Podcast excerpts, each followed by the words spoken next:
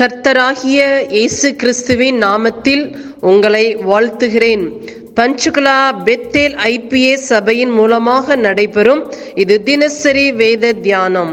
இந்த தியானத்தை கேட்கிற உங்கள் மேல் கர்த்தர் தமது முகத்தை பிரசன்னமாக்கி சமாதானம் கட்டளையிட கடவர். காட் பிளஸ் யூ கர்த்தருக்கு ஸ்தோத்திரம். இன்றைய வேத வாசிப்பு யோவான் இருபது. இந்த அதிகாரத்தில் இயேசு கிறிஸ்துவின் உயிர்த்தெழுதலை பற்றி பார்க்கிறோம். வசனம் ஏழு எட்டு.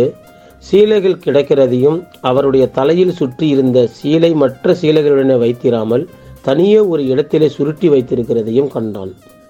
முந்தி கல்லறினிடத்திற்கு வந்த மற்ற சீசனும் அப்பொழுது உள்ளே பிரவேசித்து கண்டு விசுவாசித்தான். அதாவது நாம் ஒரு விதையை தரையில் போட்ட பிறகு அந்த விதை எப்படி முளைத்து வெளியே வருகிறதோ அதுபோல இயேசு கல்லறையிலிருந்து வெளியே சென்று விட்டார். தேவன் யோவான் மூலமாக மிகவும் தெளிவுபடுத்தியிருக்கிறார்.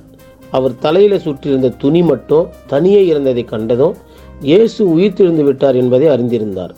இதை பேதுருவுக்கும் இயேசு உயிர்த்தெழுந்து விட்டார் என்பதை உறுதி செய்தது.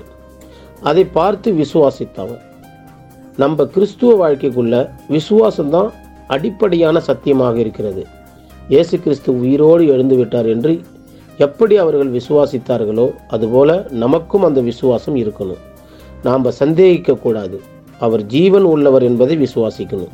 இயேசு கிறிஸ்து உயிரோடு எழுந்ததினால் இப்போ மறிக்கிற ஒவ்வொருவரும் ஒரு நாளைக்கு உயிரோடு எழுந்திருப்பாங்க என்பது உறுதி செய்யப்படுகிறது.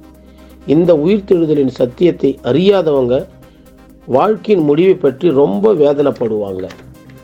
விசுவாசிக்கிறவங்க நாம் இயேசு கிறிஸ்து உயிரோடு எழுந்திருந்தது போல நாமும் ஒரு நாள் உயிரோடு எழுந்திருப்போம் என்ற உண்மையை அறிந்தவர்கள் மரணத்தை நித்தியத்திற்குள்ள போகும் வாசலாக புரிந்து கொள்ள முடியும். நாம் ஜீவனுள்ள தேவனை தொழுகிறோம் என்ற விசுவாசம் இருக்க வேண்டும். இயேசு உயிரோடு எழுந்த பிறகு முதன் முதலில் மகதலேனா மரியாளுக்கு தான் காட்சி கொடுத்தார். ஏன்னா மரியாள் இயேசுவை நேசிச்சாங்க. ஆனால் விசுவாசம் இல்லை. அவங்க அழுது கொண்டு துக்கத்தில் இயேசு உயிரோடு வருவார்னு எதிர்பார்க்கல. தேவ தூதர்களை பார்க்கிறாங்க. அவங்க இவங்களுக்கு விசுவாசம் வரணும்னு சில கேள்விகளை கேட்குறாங்க. இருந்தும் அவங்க துக்கத்தில் அழுது கொண்டே உடலை தேடிக்கிட்டு தான் இருக்கிறாங்க. யாரோ தூக்கிட்டு போய் விட்டார்கள் என்ற நோக்கத்தில் தேடிக்கொண்டிருக்காங்க.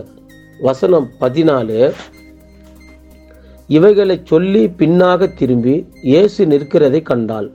ஆனாலும் அவரை இயேசு என்று அறியாதிருந்தாள். இயேசு நிற்கிறதை பார்த்தும் அவரை தெரிந்து கொள்ள முடியவில்லை. ஏன்னா இயேசு மேலே பிரியமாக இருந்து அன்பு வச்சா மட்டும் போதாது விசுவாசமும் இருக்கணும்.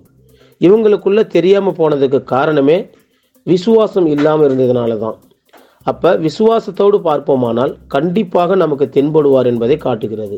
அவ்விசுவாசமாக இல்லாமல் விசுவாசத்தோடு பார்ப்போம். வசனம் இருபது.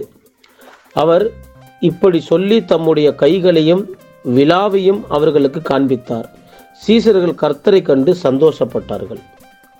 அவர் மகிமையடைந்த சரீரத்தை பெற்றவராக இருந்தாலும் அவருடைய கையிலும் காலிலும் ஆணி அடிக்கப்பட்ட தழும்புகள் இருந்தது.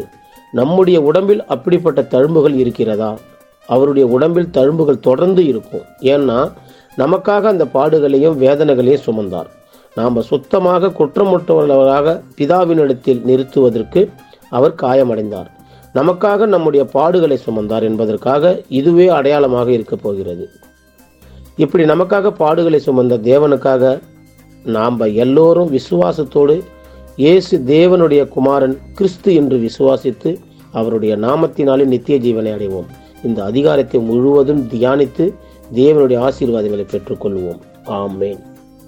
நாம் செபிப்போம். பரலோகத்தின் தகப்பனே இந்த ஆசீர்வதிக்கப்பட்ட காலை வேலைக்காக உமக்கு நன்றி சொல்லுகிறோம். இந்த வேத வசனத்தின் மூலமா எங்களோடு கூட பேசினதற்காக நன்றி. இந்த வேத வசனம் எங்கள் வாழ்வில் கிரியை செய்வதாக உங்களுடைய நாம மகிமைப்படுவதாக இயேசு கிறிஸ்துவின் நாமத்தில் செபிக்கிறோம். எங்கள் ஜீவனுள்ள நல்ல பிதாவே. ஆமேன்.